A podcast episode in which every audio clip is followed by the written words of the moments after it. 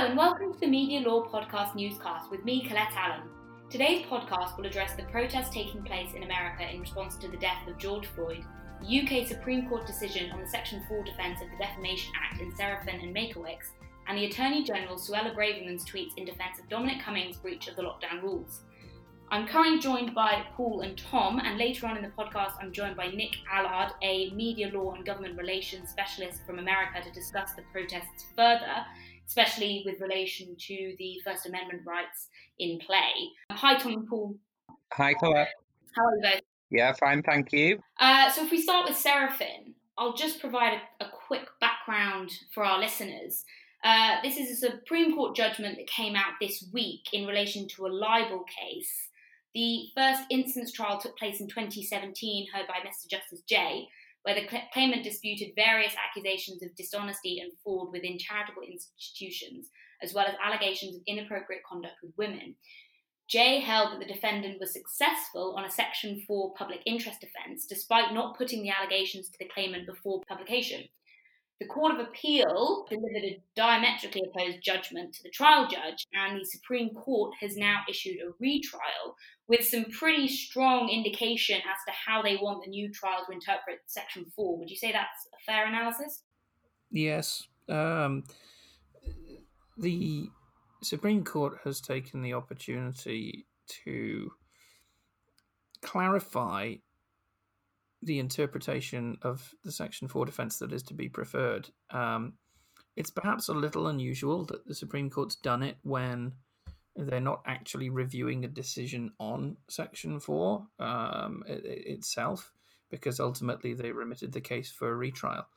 But um, it's the first opportunity the Supreme Court's had to talk about Section 4 since the Defamation Act 2013 came into force, and that's been well, six years since it came into force, so six and a half years. Um, it's an important opportunity to try to work out how this defense functions. And uh, regular listeners familiar with the law will know that Section 4 replaced what we used to know as the Reynolds defense uh, of publication on a matter of public interest.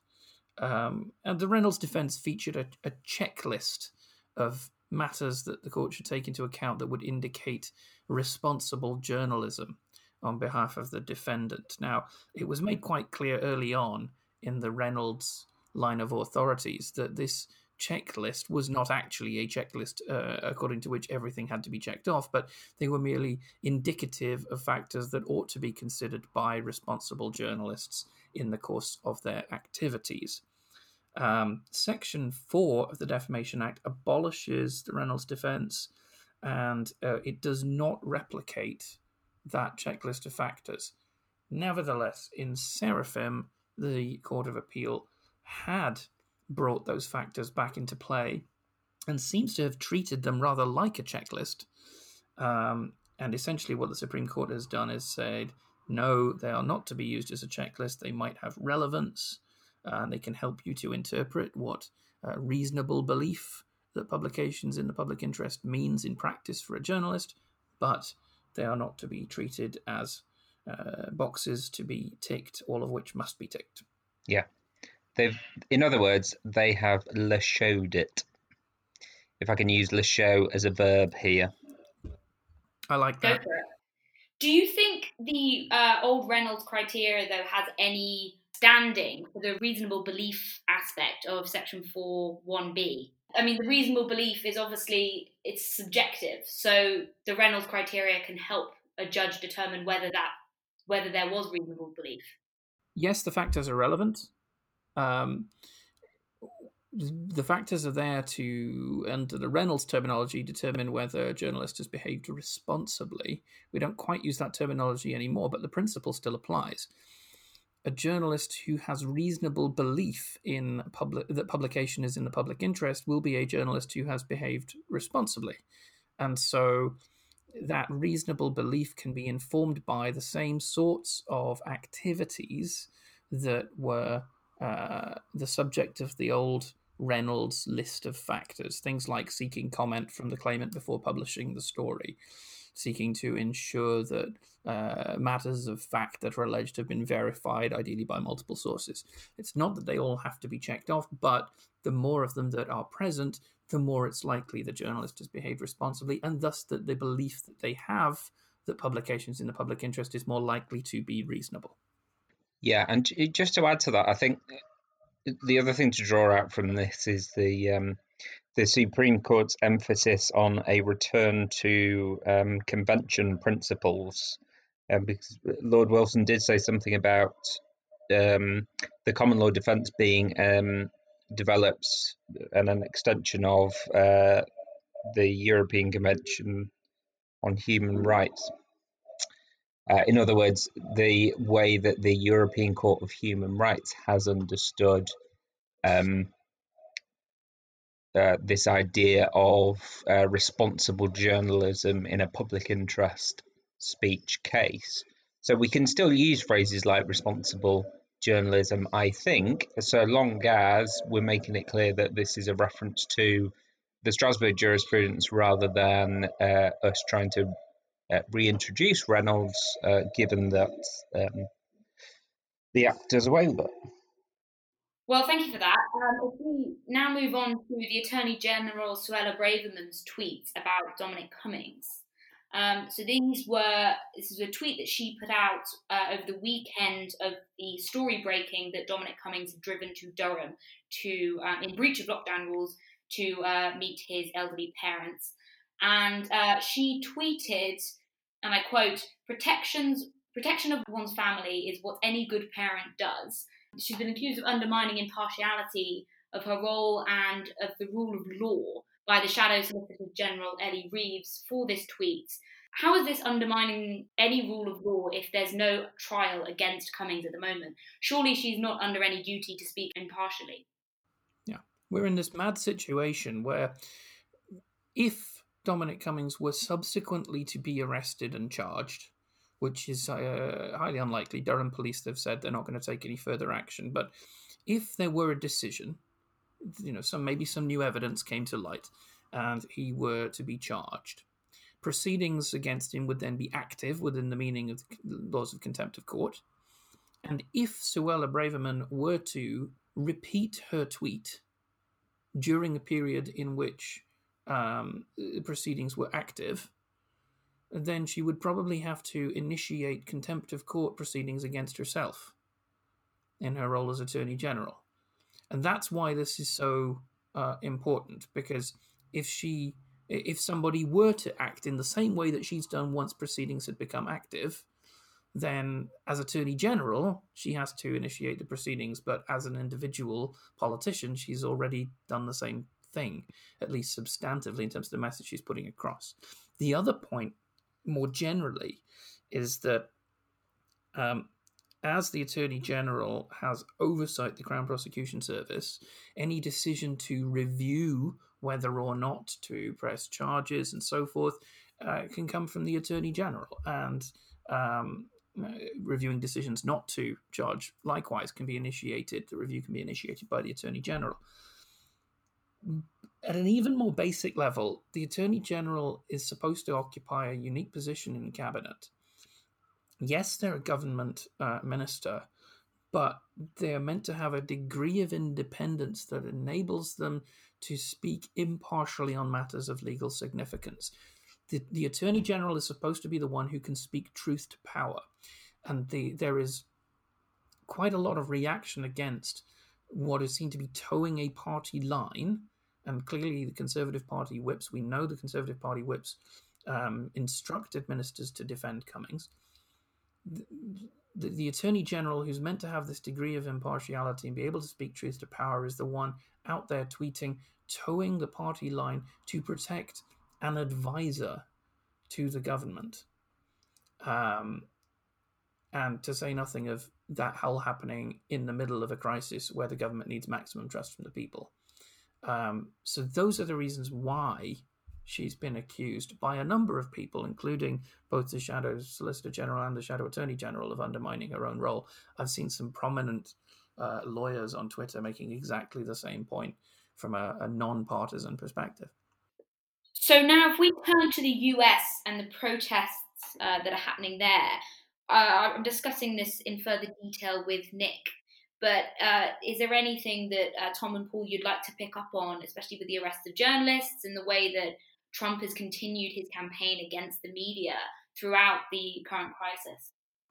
Leaving aside, though it's not at all comfortable to leave aside the, the broader context of uh, how this began um, with the obviously brutal murder of George Floyd and the wider Black Lives Matters movement, which you know, deserves to be given um, the attention that it is finally it finally seems to be getting.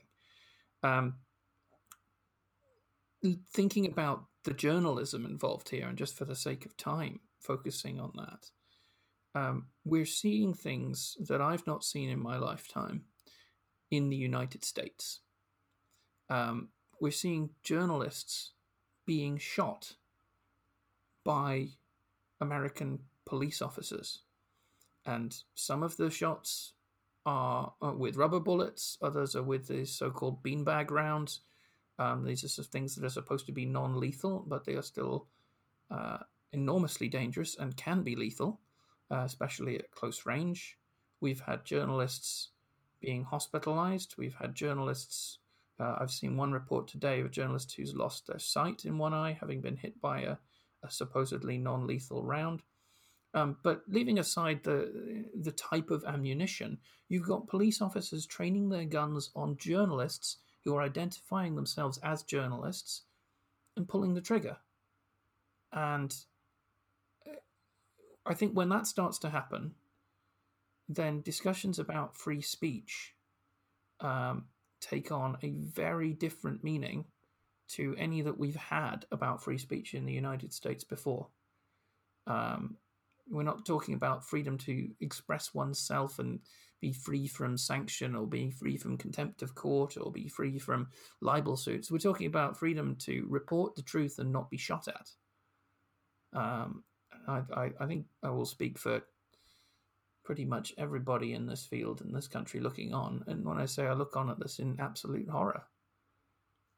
I endorse everything that Tom uh, has just said. Uh, he's absolutely right, and if I could have um, said it as eloquently uh, as as he has, I would have done. Uh, but one thing it does uh, make me think of, which is uh, entirely of a lesser order in many ways, this does again raise that question of the free speech status of tweets, of access to social media, which crop up from time to time and we, we sort of let them go and we never really engage with them. Um, and the, the question that we do keep coming back to is the free speech status of Donald Trump's uh, tweets, for example, which is something I'm particularly interested in. And for me, um, Twitter is entitled to intervene uh, to suppress uh, any speech by Donald Trump which doesn't satisfy uh, its own in house rules. Yeah, it's just like Twitter has invited Donald Trump to come round to their house, if we put it in an offline um, uh, context, and he's saying things that they don't like, and they're entitled to ask him to leave or to shut up or, or censor him in some other way. And I think on that note, we'll turn our attention fully to the US. Thank you both. The seismic protests currently taking place in America in response to the death of George Floyd at the hand of white police officers has captured the world's attention. Countries are watching American citizens undertake the biggest demonstration of their right to free speech, protest, and petition the government since the civil rights movement as they campaign against systemic racism. This display of civilian rights has inspired other countries, including the UK, to march in solidarity and critically assess their own broken systems. The media, and social media in particular, has played a crucial part in the global Black Lives Matter movement, but press freedom has been caught in the crossfire. Journalists are being deliberately attacked by police in the US as they work to cover the unrest, and social media companies have been targeted by presidential executive orders. To discuss this with me today, I am joined by Nick Allard, a preeminent American lawyer in the fields of government relations, internet law, new media, privacy, technology, and communications law. He has decades of experience in law as a senior partner at three of the world's most highly regarded law firms and higher education as the dean and former president of Brooklyn Law School. Nick is a widely published author and commentator. His writings frequently appear in prominent journals, newspapers, and new media, such as Bloomberg Business News, Reuters, Politico, The Hill, The Washington Post. Hi, Nick.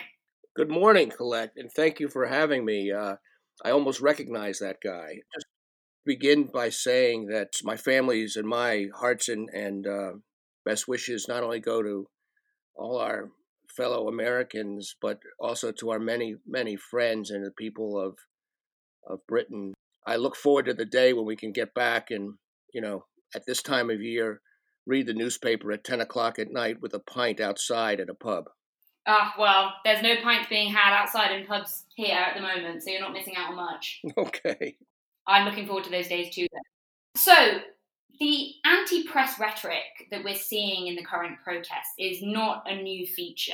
Uh, we've seen this throughout the Trump presidency, and now the US president continues to antagonize journalists, referring to them, even in the midst of the crisis, as the lamestream media and fake news. Do you think that the persistent anti press rhetoric that has been such a feature of the Trump administration has impacted the reporting or indeed the public perception of the current protests? Well, words matter, and I think it certainly does have an impact. Uh, significantly, uh, you know, there's no new thing under the sun. Uh, the the the actual jargon um, that's used, including "enemy of the people," uh, if you Google that, if you look it up, uh, if you don't know, "enemy of the people" is the and the anti-press rhetoric is right out of the autocrat's tool bag, and it's a thing that the leaders of the communist uh, Soviet movement and uh, the fascists in Europe uh, before World War II used regularly to demonize uh, their adversaries uh, in the press that they perceive were trying to hold them accountable. It, it really is very difficult. You know, the free press is uh, a big part of modern democracy. It is uh, core to our constitutional system of government under law, and it is one of the uh, cherished and most important aspects of our First Amendment designed to keep government in check. Uh, it's unpleasant and uncomfortable, and like democracy, it can be very sloppy. But um, calling it out and challenging it as fake, uh, describing the press and journalists as enemy of the people, uh, and identifying preferred outlets versus ones that are to be avoided uh, with because they have the ta- tag lame street media. All of this matters and has an impact. It is irresponsible for uh, somebody who is in a position of power and authority to demonize or identify as enemies uh, or to suggest that uh, people without any basis at all do not have the best interests of the country and their neighbors uh, at stake. And I know this from my government service firsthand because there are people uh, in the world who take these messages very seriously and can act out upon them. And so, by demonizing the press, another phenomena is is that it makes their very important work, which is crucial to a constitutional democracy, it puts them at personal risk, and so it is not um, really uh, a attribute of leadership that should be emulated. This this demonizing that you speak of, it's an incredibly effective political tool, isn't it? Because it basically establishes doubt in anything that's reported and is a, a major disruption to the right to information, which is obviously guaranteed in America under the First Amendment. Do you think there's any way that the law can correct this in the era of fake news? Well, I, I, I'm a firm believer that the solution or uh, the answer to false speech or limitation of speech is more speech. And so I think anytime that the law tries to regulate or limit or restrict speech, it not only runs into pre existing basic constitutional limitations, but it can uh, do more, more harm than good. but over the long course of time, hopefully, with the proliferation of publishers and the proliferation of forums, um, people can receive alternative information and form their own views. I think we're seeing that right now in America. Now the problem though is is that we're in new territory as technology evolves and arguably uh, people are receiving more information um, in a blinded sense that it comes from uh, sources that they want to hear from and that may not be as uh, traditionally diverse or edited or fact checked as others. Uh, how that all sorts out will be determined in a very rough and tumble way. And that is what we are seeing right now, which is a very vigorous public debate as to what to do uh, in an age of new be- media. That that leads very nicely into, I think you you've already alluded to it, the Trump and Twitter feud that's happening right now. Um, and I think I, I'd like to get your thoughts on that. If you don't mind, I'll just quickly give a brief timeline of the events that have led up to this, just for listeners. So, a couple of weeks ago, Trump tweeted about mail voting fraud that was fact checked by Twitter. Um, this prompted Trump to sign an executive order to moderate Section 230 of the Communications Decency Act 1996, with the aim to expose social media platforms to liability. And on the 28th of May, the president famously tweeted, When the looting starts, the shooting starts. And Twitter shielded this tweet from public view, meaning readers had to click through a warning that the tweet they wanted to access violated Twitter's policy on glorifying violence. Uh, the tweet was left online because the company believed that it was important for the public interest for it to be accessible. But by even blocking it in the first place, they were curating what users see in a way that they haven't really done before. And I think that's definitely what you're talking about now this debate between how we handle online platforms and whether they uh, should be held liable in these questions. And, and I wonder what your thoughts are on that, whether you think that it was appropriate for Twitter to have stepped in. Well, let me walk you right through that. That's a wonderful background. Um, that you've offered, counselor. So we're actually seeing this debate played out uh, in a in a very interesting way. So you have the Twitter approach, which you described, which is basically to label not all, but curated uh, twits. I mean tweets that um, are problematic and don't confer, conform to its pre existing terms and conditions for use, which are basically the Marquis of Queensberry rules that all Internet service providers, or most, have in place, which are the conditions for using their platform and their forum. Uh, so, so that's sort of the mid- middle approach.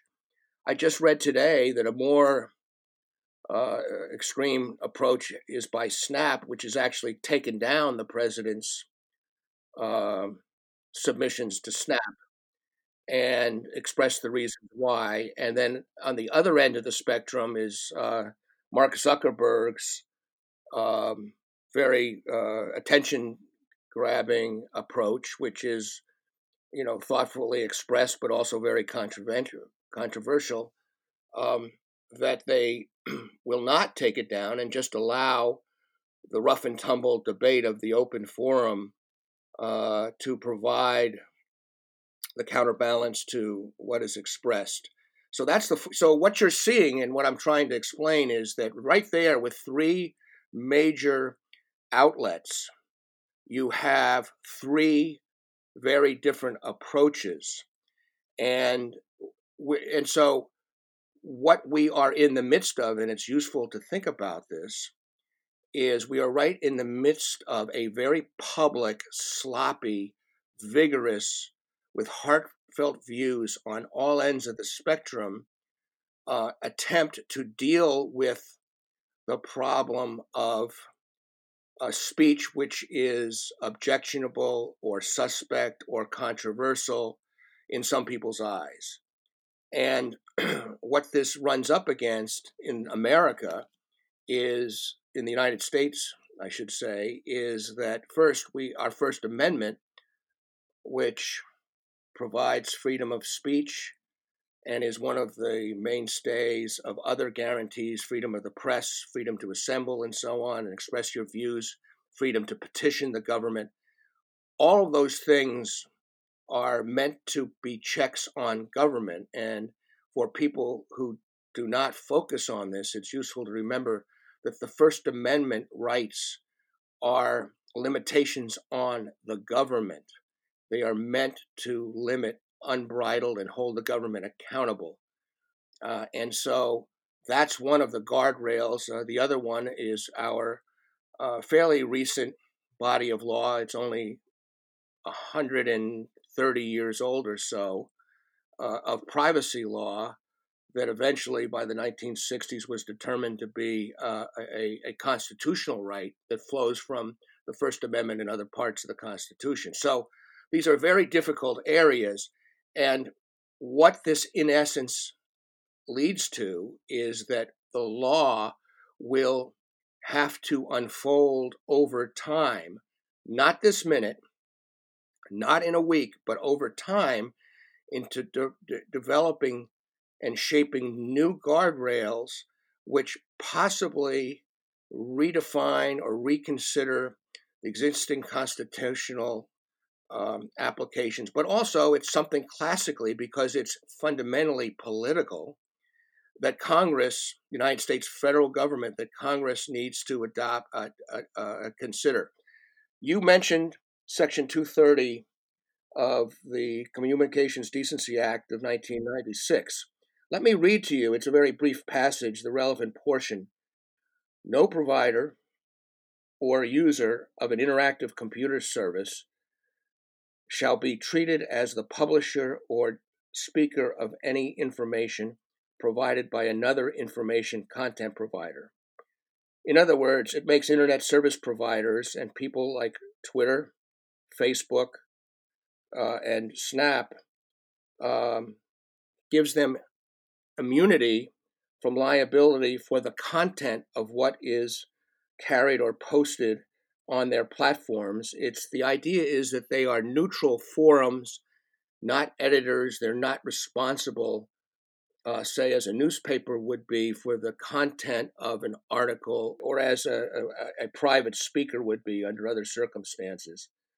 Uh, and so, you know, this is the key thing. Now, the irony, and I think you, I, I'm going to guess, but I'm anticipating. President Trump, uh, in reaction, it's not surprising given his approach to most things, threatened to take away this immunity, which was passed at a time early on when the internet was just coming into its own and when the promotion uh, and, and latitude that that immunity afforded was considered one of the big reasons for um, justifying the immunity, which was to enable um, the growth of the internet and the full development of cyber business and cyber technology and so on. And we may have been past that, but in any event, he threatened to take that immunity away. Perversely, um, I don't think that he has if he if it's if he means it, if it isn't just an empty bluster or threat, but if he means it, it's not particularly considered because even if it would have a chance of passing Congress, eliminating the Section 230 uh, immunity, which parenthetically, in my view, uh, is not likely to happen anytime soon. Uh, even if it was possible, and he cannot do it by executive order, um, in my view. Uh, it would require congressional legislation to eliminate Section 230 or amend it. Um, it would have exactly the opposite effect. And why?